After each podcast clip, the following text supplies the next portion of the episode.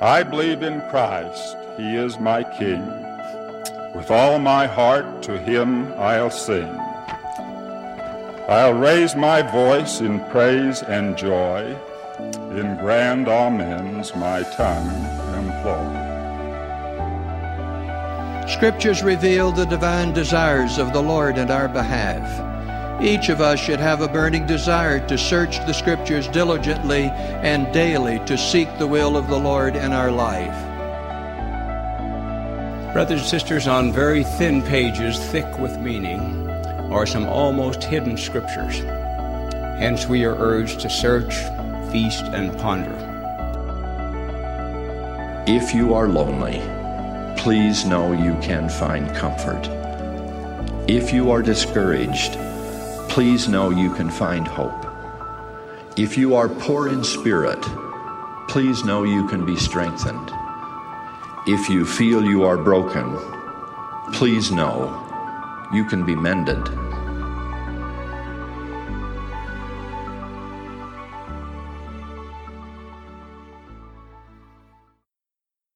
Welcome to Go and Do. This lesson will cover Mosiah chapters 4 through 6 the continuation of King Benjamin's speech. Today we're joined by Dave Dean, and this is another episode which we've had to record remotely due to social distancing precautions. The audio isn't the greatest, so bear with us, but the message is the same, and we hope that you enjoy it. Yeah, this was, it was, uh, as far as the lesson goes, it's a pretty short lesson, but it's full of so much information. Well, it's kind of interesting because he, this is a continuation of his address to the people, but it points out that the first part were the words given to him by an angel. And this is no longer that. This is now him kind of saying, that's the message the, the angel wanted to give you through me. And then they kind of were like, okay, now that we've heard that, we realize our wrongdoing and we want to plead for forgiveness and purification. And then he kind of goes into his own words from then on. Um, not necessarily exactly what the angel told him to say, but kind of what his impressions are. The other interesting thing about that is they were pleading for forgiveness and purification, but who are they pleading to? They're not asking him. They're speaking to him, but they're not asking him to forgive them and purify them. I think it was more like generally they they started to feel that it was time to change. And maybe since they were all in their individual tents and all of that maybe they started praying you know and started even just personally. And in the scriptures we get this report that they all started doing this. I, I don't picture like a big mass of people like loudly pleading for forgiveness. I picture it more like a realization, um, a, a, maybe a discussion as a family, and then prayer saying, you know, we've heard a lot of important things and we want to be better. We want to change. Please help us do that. That's kind of how I envision it.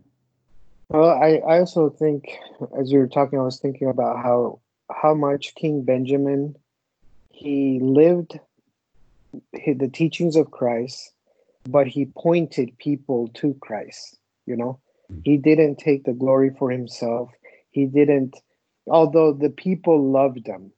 He probably had, he could have if he wanted. He probably had all opportunity to not labor by his own hand, to go up there and tell them how great he is.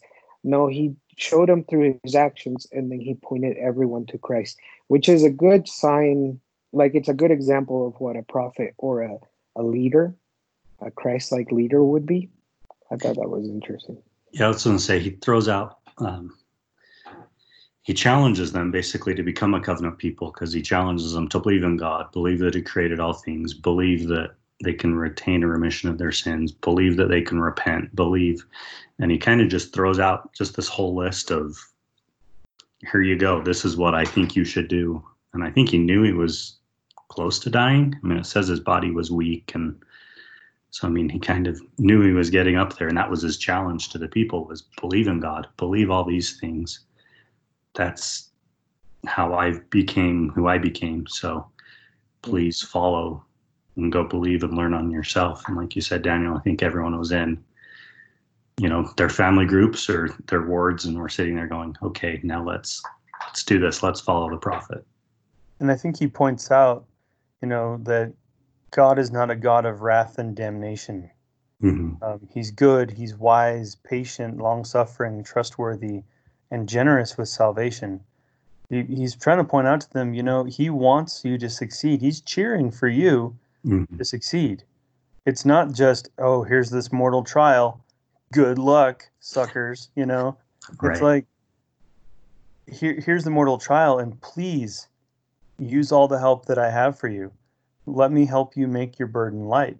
But mm-hmm. you got to come to me, and that's probably the biggest key phrase from from chapter four for me was in uh, verse ten. It says, "If you believe all these things, see that you do them." one thing to believe it, you know, that's great. Mm-hmm. That's first step but see that ye do them. Make sure that you're actually carrying this out. Don't let it die in just these wonderful words. You know, don't just be impacted by it and be like, "Oh, that was that's so true, King Benjamin. Thank you so much." Okay, now do it. Do something mm-hmm. about it. That's nine times out of ten, I think, the hardest part because we can listen to General Conference and we can read the scriptures and we can go to Sunday school and we can hear all this stuff and be like, "Yeah, that really hit home." Okay, so what? I really like um, in the manual the first the first section talks about through Jesus Christ I can receive and retain a remission of my sins. Uh, in the previous lesson or the previous chapter, chapter three, we hear you know Mosiah three nineteen for the natural man is an enemy to God. In this lesson, it continues to say, overcoming the natural man isn't easy it requires great effort to become a saint through the atonement of Christ the Lord. Sometimes we even have felt forgiveness of our sins when you oh, okay. Sometimes even when you have felt forgiveness of your sins, you might struggle to keep that feeling and stay on the path of righteousness.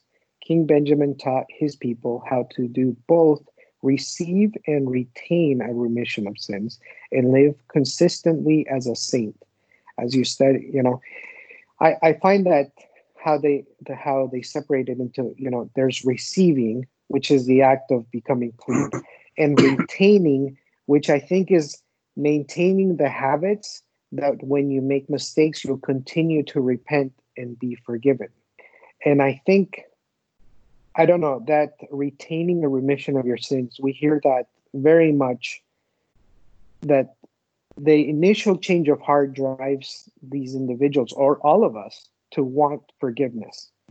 But mm. once we receive forgiveness and we taste the goodness of God, then our heart changes so then we can retain our remission of our sins. And I think that's I don't know that that really just sticks to my mind how important it is. And which also tells me how merciful God is. He knows even like when you're baptized, we always say the thing, oh, you're clean. You've never been as clean as you are now. You, you know, we do all these things, and it's like that should be no different than every sacrament meeting you have, right? And that is retaining a remission.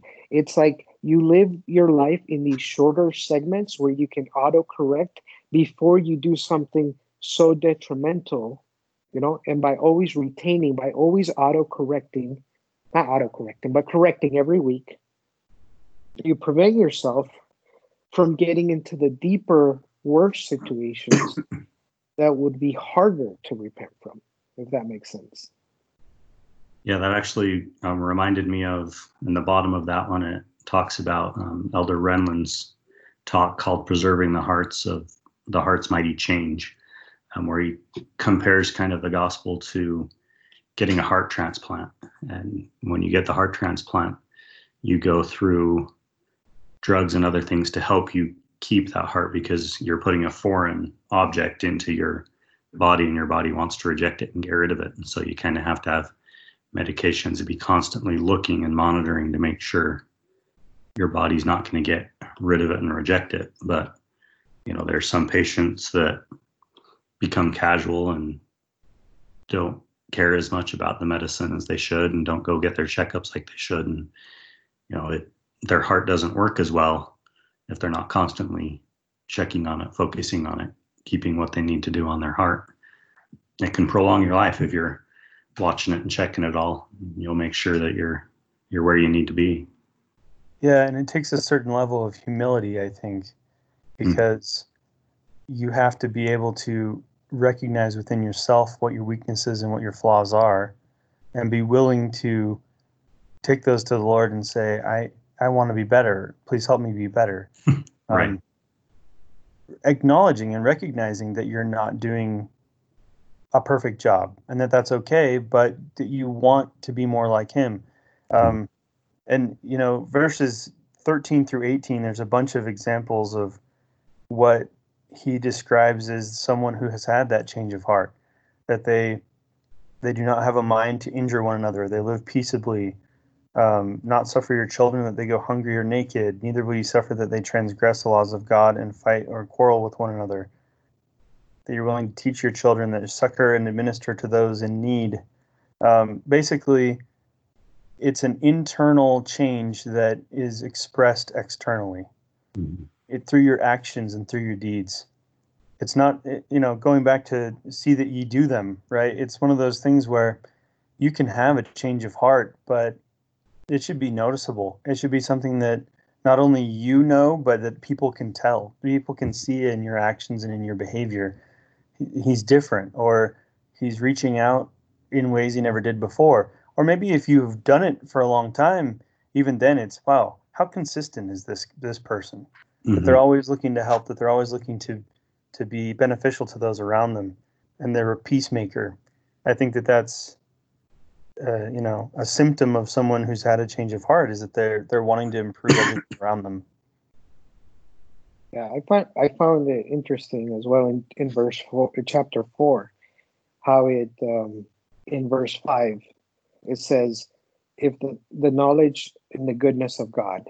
In verse six, come to the knowledge of the goodness of God. And then verse 11, again, that as ye have come to the knowledge of the glory of God. And it's like this overwhelming theme of like, once you realize how God really is, how loving, how kind, how much He is in your service, and He uses His life as the example. Look at me who have labored with you. I have I have fought wars with you. I have served you.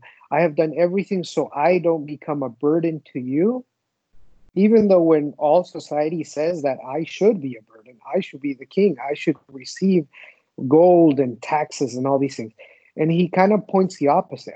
And then he says, when you realize that the Lord is that like so good and kind, then you're going to want to do anything to please you know you're going and that and that's where like verse 11 for me it culminates with all of that because he says and I, again i say unto you as i said before as you've come to the knowledge of the glory of god or as you have come to, to have known of his goodness and have tasted of his love and have received the remission of your sins which causes such exceedingly great joy in your souls.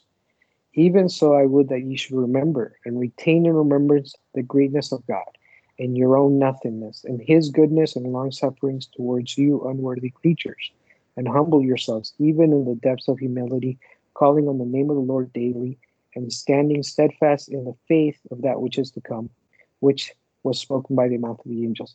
So as he says, you know, if you have received a remission of your sins, which causes such exceedingly great joy to your souls, why why would that cause so much joy? you know why why do we feel the joy now you know what i mean because our sins most of them we're not paying the price for them when we do them you know we all dread you know the the the the you know the final judgment or or you know going and burning in in in, in fire and brimstone forever.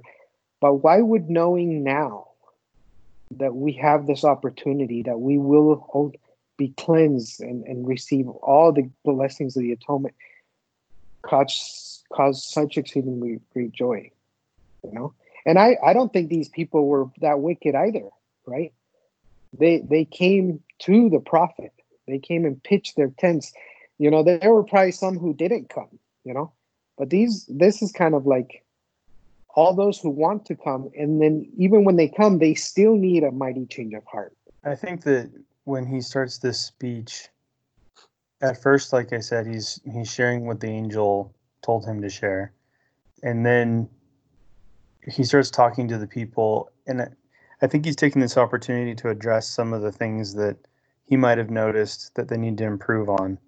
Um, and I, like you said, I don't think that these people were an inherently wicked people. They they came to the temple. They had pretty good peace in the land. They had kings that were good people. I think it's more like, okay, we've been pretty pretty good for a while, but we need to be better. We need to become the people of Christ. And he's talking about, you know, how he's going to give them this the name. And you're going to carry this name with you, and that is no small thing. You are now becoming his representatives on earth. You're now becoming his people.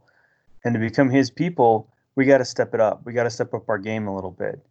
And I think that that's a good a good example for all of us. We might look and say, you know, yeah, I've got my weaknesses. Yeah, I do this and that that I wish I maybe didn't do so much. Um, I'm a pretty good guy. I, I'm, I'm not a bad person. And it's like, okay, so what can you do to become better than just not bad? Better than just, you know, in a good, better, best scenario, you might be good, you may even be better, but how do you become your best? and I think that's kind of what he's describing, you know. Here's all the different things that you should do. Here's all the different things you should um, act like if you want to be eligible to be the people of Christ. Mm-hmm. Well, to me, it's kind of, I mean, it's back to the basics. He gets up and, like you said, this is him actually saying his testimony, his experience, not what the angel told him. And he basically teaches the plan of salvation. we lived, we came here, Christ is our Redeemer. We, we have faith in Him, we'll want to be better, we can repent. When we repent, we'll feel great. The Holy Ghost will come and can guide us. It'll help us go forward in our lives, and we can treat other people kindly with respect, with understanding that they're brothers and sisters, and we're all children of God, and we're all in that same situation, so we can be kind and we can help each other and be there. And it's it's just an interesting. You're expecting, you know, at general conference we expect grand, huge announcements, and he's teaching the plan of salvations that have been taught by prophets for hundreds of years prior to this and thousands of years after. It's it's a simple plan. I think also, you know, when that, that section here where he talks about you will not in, in verse 14 where he says you will not suffer your children that they go hungry or naked neither will you suffer that they transgress the laws of god and fight and quarrel with one another and serve the devil who's the master of sin who's the evil spirit. This whole story of the book of mormon is two siblings fighting and quarreling with each other and got out of control meaning their kids and their kids and their kids. Up to the entire theme of the book it's just one family rivalry. Mm-hmm.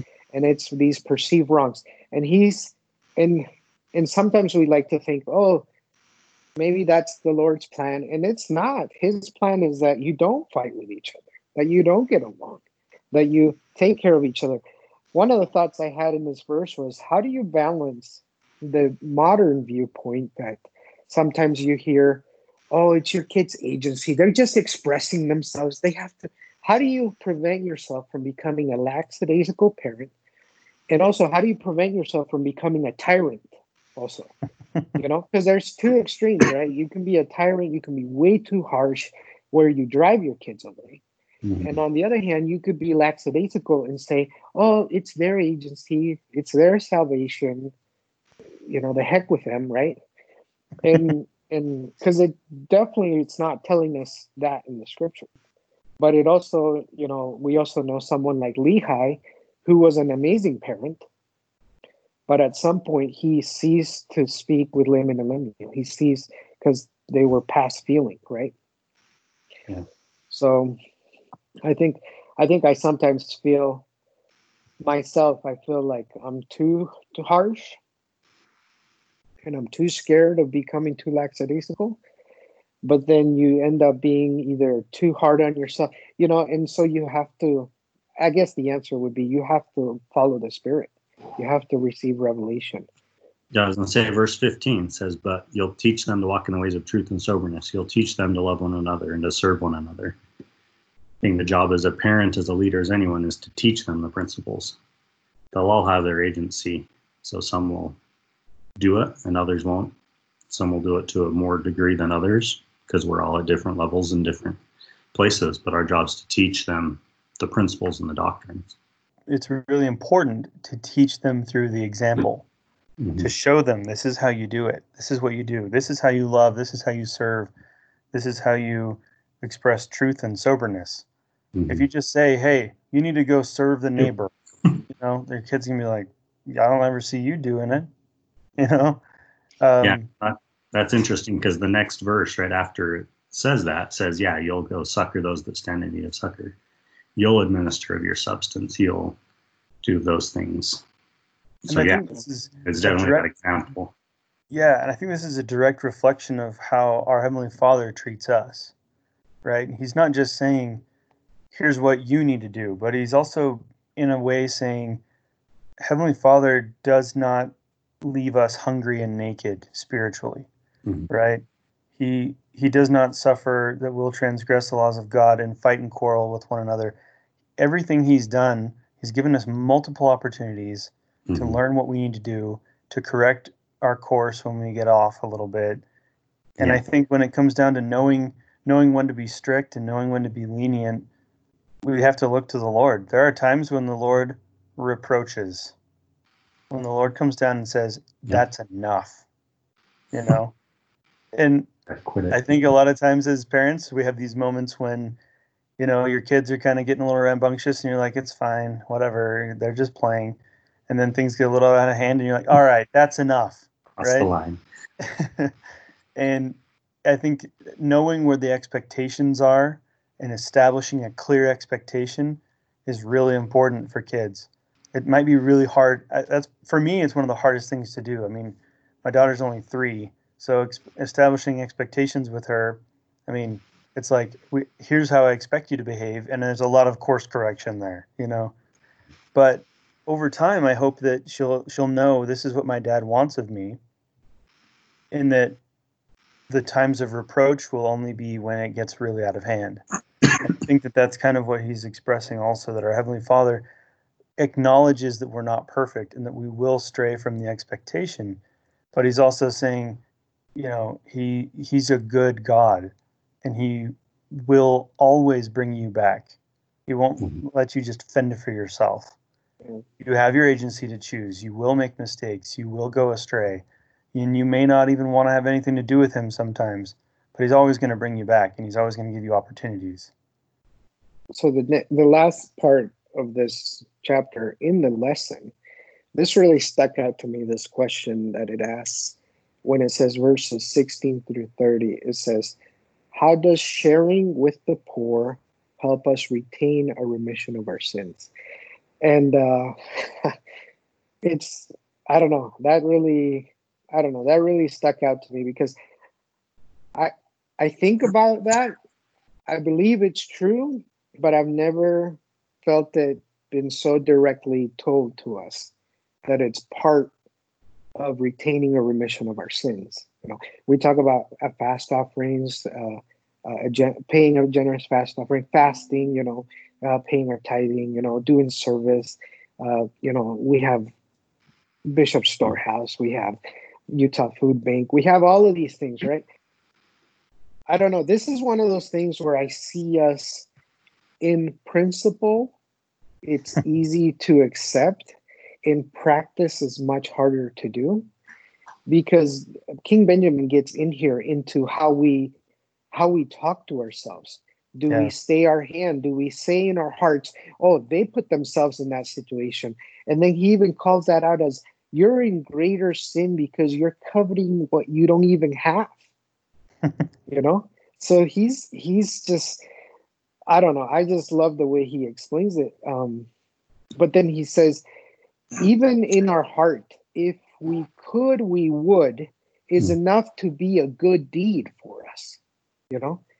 But if we hold our hand or hold hold from giving because we judge that person, and you know what, most individuals, um, this sounds harsh. I don't mean it to be harsh, but a lot of individuals I see on the street panhandling or, or, or doing those things, you could probably interview them and trace it back to one little bad decision led to another, led to another, led to another. And then I always think to myself, oh, you know, they'll just take it back. Oh, they'll go buy alcohol with this. Oh, they'll do that. Or this. and I'm already rationalizing, you know, and that's why I, because we all work downtown, we walk by these people all the time. That's why this really impacted me, and I'm just curious what you guys thought about it. Yeah, I think the the kind of rationalizing because there's this guilty feeling when you don't give something, but then you kind of say, well, I shouldn't feel bad because they probably, I mean, they're here every single day. They could probably just go get a job. I don't know their situation. And to be starting to sit there and start judging how they're, how they're behaving, I think the, what always comes to my head is judge not lest you be judged. Mm-hmm. Where you'll be judged according to the way you treat others. And if you're compassionate to others, then the Lord will be a lot more compassionate with you. That being said, he also says, I say these things, this is in verse 23 and 24. I say these things unto those who are rich as pertaining to the things of the world. I say unto the poor, I would that ye say in your heart that I give not because I have not, but if I had, I would give. A lot of times I think if I give this person a dollar or whatever, it's not going to really make that big a difference if I gave every person that I saw downtown every single day asking for money, some money, it, I would be poor. I'd be right there with them, right? Because I I would not have any money. But I think what he's saying is, if you have the means to make a meaningful impact, you should probably try and do that. And if you don't, if you are also poor, at least have it the spirit to be like, if I had, I would, right? Um, and if opportunities do arise where you where you come across a, a, way to help out, I think that that's important to do so. The other thing is, I don't think this is just material help. I don't think it's just mo- money. As as everything, there's a duality to this. There's a, a mortal, physical, and a spiritual side. And I think he's always talking about the spiritually poor, the spiritually begging, also. Yeah. That there are people everywhere, even wealthy people, even people in our wards that are active, even in our families that are spiritually poor and are begging, and we may not even recognize it. Yeah. And we need to be just as generous with the with the gospel, and and that can be just as impactful as helping someone financially. Yeah, absolutely. I just want to echo everything because I agree with all of that. I think for me, I always looked at it as the monetary and I knew there was that spiritual side to it, but I don't think it really was ingrained in my brain until I went on my mission and I served in uh, Coeur d'Alene, Idaho. That's very, very wealthy area, and I had come from Podunk's backwoods area in Washington, uh, where most people lived in a single wide if they had a house. Some lived in buses, and some were just out in tents. Um, so coming from the poor of the poor to very very wealthy area um, a lot of missionaries struggle to do missionary work because the thought in their head was that they'll rich they're rich they don't need anything so they're good they have everything they need and it was just surprising to me in that first you know couple weeks just to see no they're just because they have money doesn't mean they're happy. Doesn't mean they have everything they need. And anybody that you could talk to has issues in their lives. Might be completely different issues but they all have issues and they all need the gospel of jesus christ. And when they get the gospel of jesus christ then you'll see them rejoice. You'll see them feel that spirit. And then yeah the end of 26 it says uh, visit the sick and administer to their relief both spiritually and temporally yeah and a lot of times you don't know like you said this the spiritually everyone can do that temporally even some of the rich people have issues Sometimes you're in more debt than you can handle, and you're just as bad off as the poor person. Exactly. And we're told by Jacob to first seek the riches of God, right? Mm-hmm. And that, if you have the gospel in your life, you have at least some of that. And that's something that will never be exhausted. So it's not something that if I if I share it with others that I'm going to have less of, right? Yeah. Money is different. If I give my money away, then I might endanger my own family. Mm-hmm. But nothing about the gospel is finite. No. I, I will not run out of testimony, right? So why not share that with everyone, and, and especially those who need it most? Yeah, and it almost it almost grows. The more you talk about it and help other people, the more humble you get, the more God blesses you, the more you feel the gospel in your life, the more you feel inspiration and revelation from the Holy Ghost of things you can do to help other people. And that's well, where you keep getting blessed as you open your big, mouth people. A big um a big lesson I took out of this chapter was how important your heart and your intentions are. Mm-hmm. You know?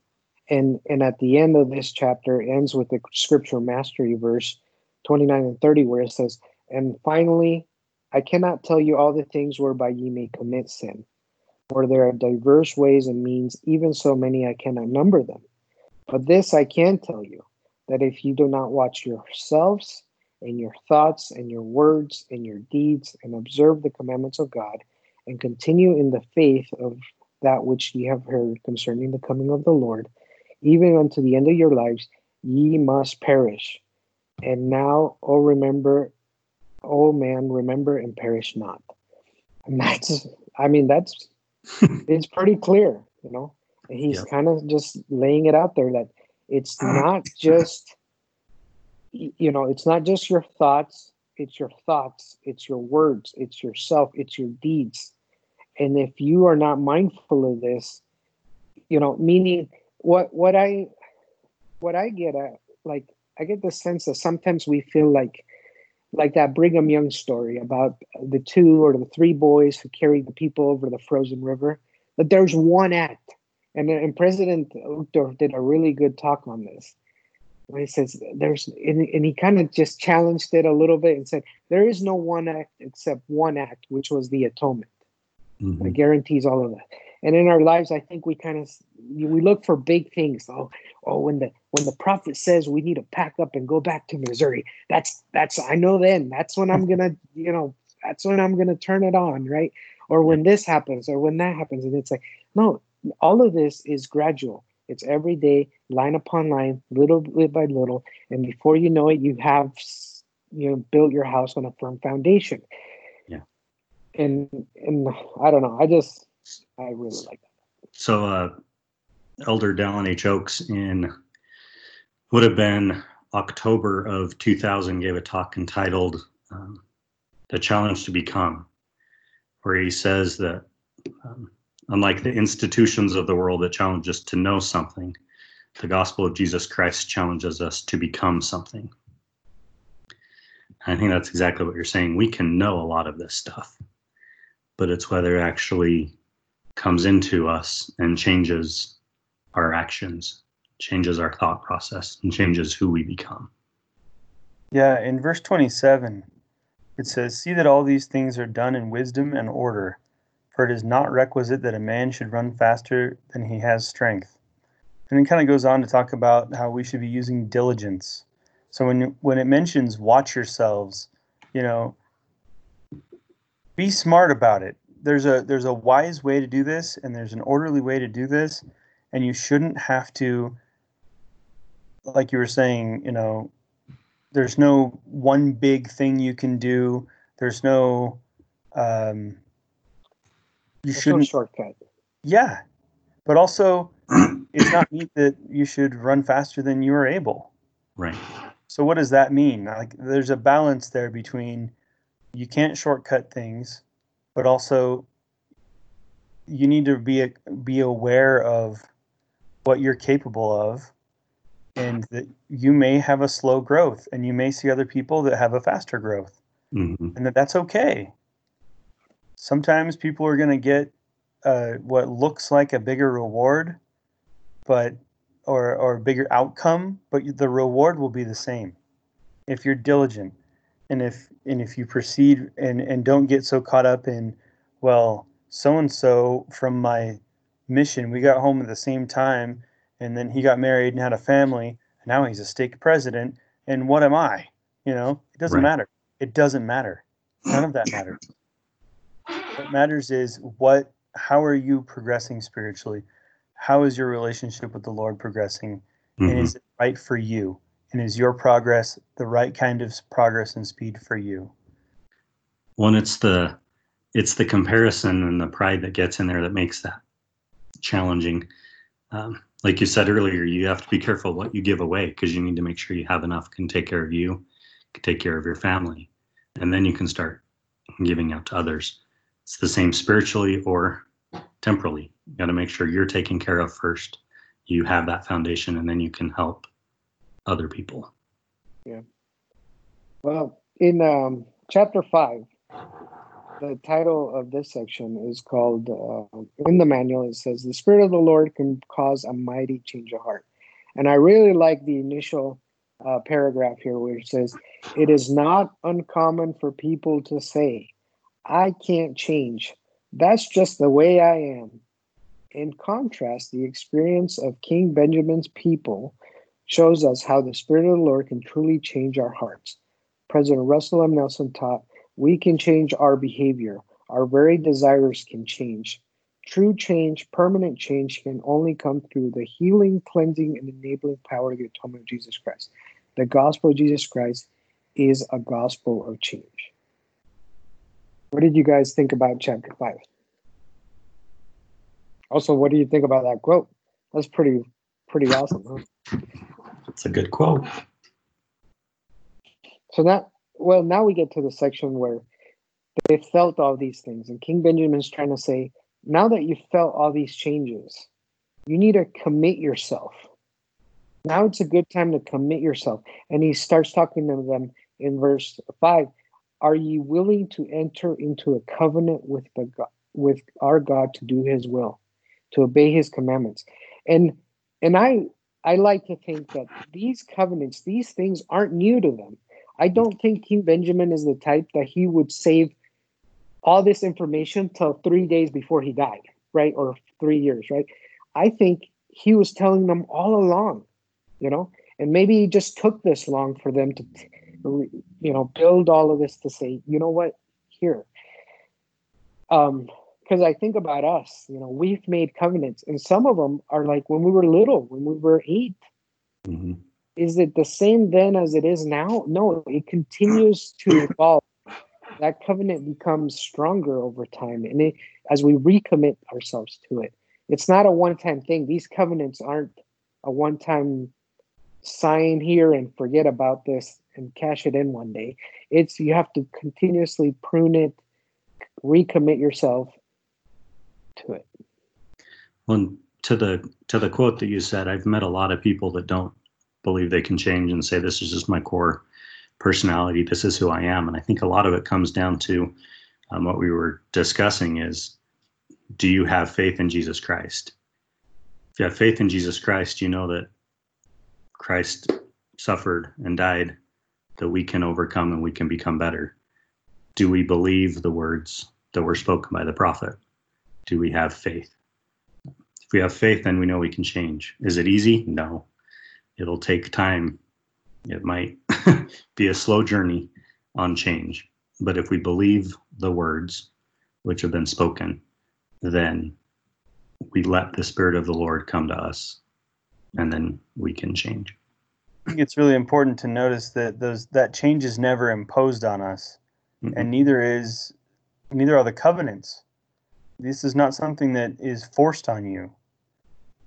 It comes from you. The change happens, and you either acknowledge it and act on it, or you just you, you dismiss it and you say, "Yeah, I I it's too hard.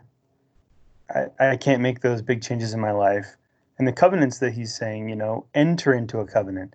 You actually have you go in to it. It's not something that a covenant comes and gets you. You know, you actually have to agree to to the terms, and the Lord's terms are His terms, but you have the right to disagree with them and not enter into that covenant. Um, you have that freedom, but I think usually both sides get something. Promises are made. Um, he gets our willingness to serve and our our obedience, and we get to take upon us uh, the name of Christ, and we get to receive forgiveness of our sins when we when we do what we're supposed to do. As far as you know, this is how I am. I can't change that. I think everyone has moments like that where they're like, I don't know that I I keep falling back to this. This must be how I am. This is how God made me or something. But even Christ himself changed over time. Even he improved his himself, which is kind of hard to imagine because he was a perfect person, but even he had moments of temptation and overcame them. Even he had times when he became something new. The atonement was a huge change. And it's pretty hard to look at the Lord and say, I can't change this personality trait about myself or this characteristic about my behavior when he went from being a, a, a mortal body to becoming an exalted being, you know, and he's like, No, you want to know about change? I went through the biggest change there could ever be, and you can too. And there are no excuses. I, I think a lot about this when it comes to um, just in the practical business world. You you hear a lot of times like, when do you know that you need to let go of an employee? When when are they not redeemable? When can you fire them and stuff? And I know there's a there's a leader we all know that we, kind of says this a lot to us because uh, because we kind of know each other, the three of us. He kind of explained how he's willing to always work with someone if they are willing to try and if they're sincere. But when they give up on taking accountability, yeah, then that's kind of when you know, you know, and and I always think about that, and I think about in this, and you think we we look at our progression as like we have to have the right velocity and direction and vector and like the velocity is you know speed over time right and we're trying you know and if i'm going 50 miles an hour i'm better than you because you're only going 30 miles an hour you know and i'm better than you because i'm on a straight freeway and you took a couple like swervy paths you know and the parable of the laborers kind of shoots all of that thinking down to say some of you will be there all day long some of you will come at different hours of the day, and some of you may come at the last hour. And you're all in, you're good to go. And it's kind of like what President Holland said, you know, uh, when he said, it was that famous quote where he said something like, you know, you drink a, a, a batch of sour pickle juice every time something good happens to someone else because you think it's somehow detracting from you, you know? And uh, and I think we kind of can do this to ourselves. There may be some things that we struggle with in this life, but all we can do is face in the right direction. And there may be other things that we we we've been able to overcome and change, and we start gaining talents and multiplying those talents, and we're running 50, 40, 70 miles an hour in that direction. And that's good. But I think what the Lord wants is He wants the disposition. He wants our true desire. And most of us, we sell ourselves short. We don't know what we can really give until we've committed ourselves to give everything we have. And we'll find that, you know, maybe it wasn't 10 miles an hour, maybe it was two. Maybe you're going to have to go at two miles an hour, but that is two miles better than if you would have decided not to give it your all. He tells them to have, after they make the covenant, to have Christ's name written on their hearts so they can retain remission of their sins. Retain his name written on your hearts so that you can retain a remission of your sins. It's that retain word again.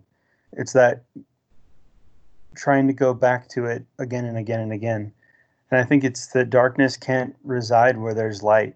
And if you are constantly trying to remind yourself to be thinking and feeling what would the Savior do, or what's the best option, or how can I be more a follower of Christ, as, as long as you're reminding yourself to do that and then you're acting on it, you will avoid sin. Um, and we all have moments when we slip up. I mean, every we're mortal, but when you go back and you say, "Okay, uh, I need to fix this. I need to rewrite that name on my heart, or recommit to this covenant that I've made," that gives us a chance to to chase out the darkness in our lives. And I think that's an ongoing thing. If he's if he's there, there is no room for sin. If we're occupying our time doing good and serving others, then we don't have time to do bad things. Mm-hmm. You know a lot of that's just decision making. And then at the beginning of chapter six, it's really interesting to me that um, he actually took down names, right? I mean, wrote down the names of those that entered into the covenant. And that's something that we do in the temple, right? Uh, we do it in baptism when there's ordinances. We make a record of it, mm-hmm. and it's it's part of it's just so that we don't repeat ourselves, or so that we make sure that everyone knows that this has been done, but it's also it it shows an, another level of commitment, right? I'm not just going to do it and then be like, I don't know what you're talking about. You know, no, we have a record of it. And he made a record. He wrote down the names. He didn't leave them high and dry either. He then appointed priests to go and teach them. So it was like, let's make a record of who made this covenant and then let's follow up and make sure that they have the support they need to carry it out um, I thought that was really interesting that he went through and wrote down those names. The last verse in chapter six really stuck out to me when, you know, King, now it's Mosiah, he's now the king, right? And he caused his people they should till the earth, that he himself did till the earth, and thereby he might not become burdensome to his people, that he might do all things according to that which his father had done in all things. So he's just following his dad's example. You know, and that really I really like that because you know, King Benjamin again, even after he's gone, his impact remains, you know, and it's not just that's I don't know, you you know, we're you know, we're we're warned that there will be false prophets, false Christ, and, and antichrist and all these things, but by their fruits you shall know them. And it's really easy by the example of these prophets and even our modern prophets. If you study their lives, you get to see that they really mean it. Um, and that's that's so much different than leadership we see in the world. Leadership that we see in the world, it's all about plausible deniability. What can I get away with? What kind of scapegoat can I have ready in case something happens? And uh, and these guys, they just they're pure. You know, they're that's why they're holy. You know, they they give you, you know, the truth. I don't know. I say no. It's been good discussion. I just was reading again. I think it was the end of five, verse thirteen. It says, "For how knoweth a man the master whom he has not served, who is a stranger unto him, and is and is far from his thoughts and intents of his heart." It's just, just you know, King Benjamin in his final days is giving a sermon and is just teaching the people of Jesus Christ and of the love that he has for them and how we can each become better.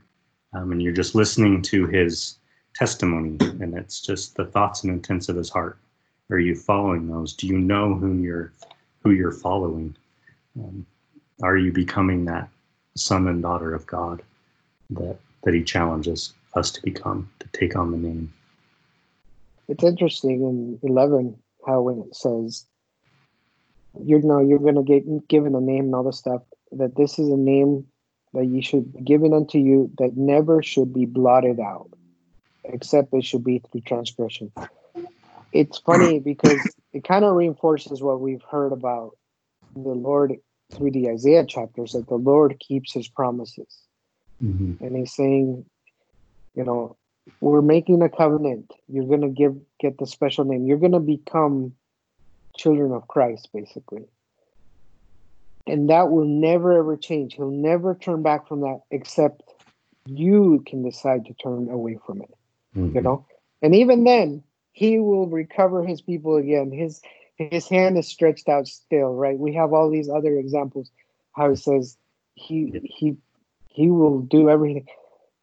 But it's I, I thought that was interesting that um, we're you know to people or into us it's very we're so used to especially in our day you know the fine print the terms of contract you get 74 emails every day. We've updated our terms of agreement with this certain software you use or this whatever. Or there's a recall. Just so you know there's a recall and uh here you go. So we're not liable. You know it's all of these things. And with the lord it's like this will never be blotted out. It's a totally different way of doing business you know? It is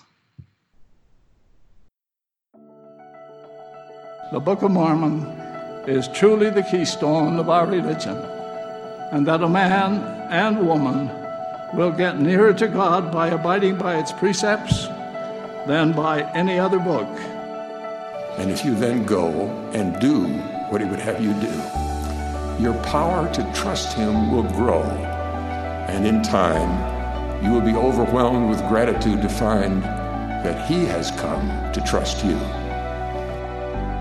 There is no end to the good we can do, to the influence we can have with others.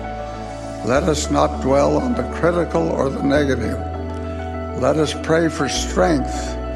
Let us pray for capacity and desire to assist others. Let us radiate the light of the gospel at all times and in all places, that the Spirit of the Redeemer may radiate from us. My dear brothers and sisters, Jesus Christ invites us to take the covenant path back home to our heavenly parents and be with those we love. He invites us to come, follow me.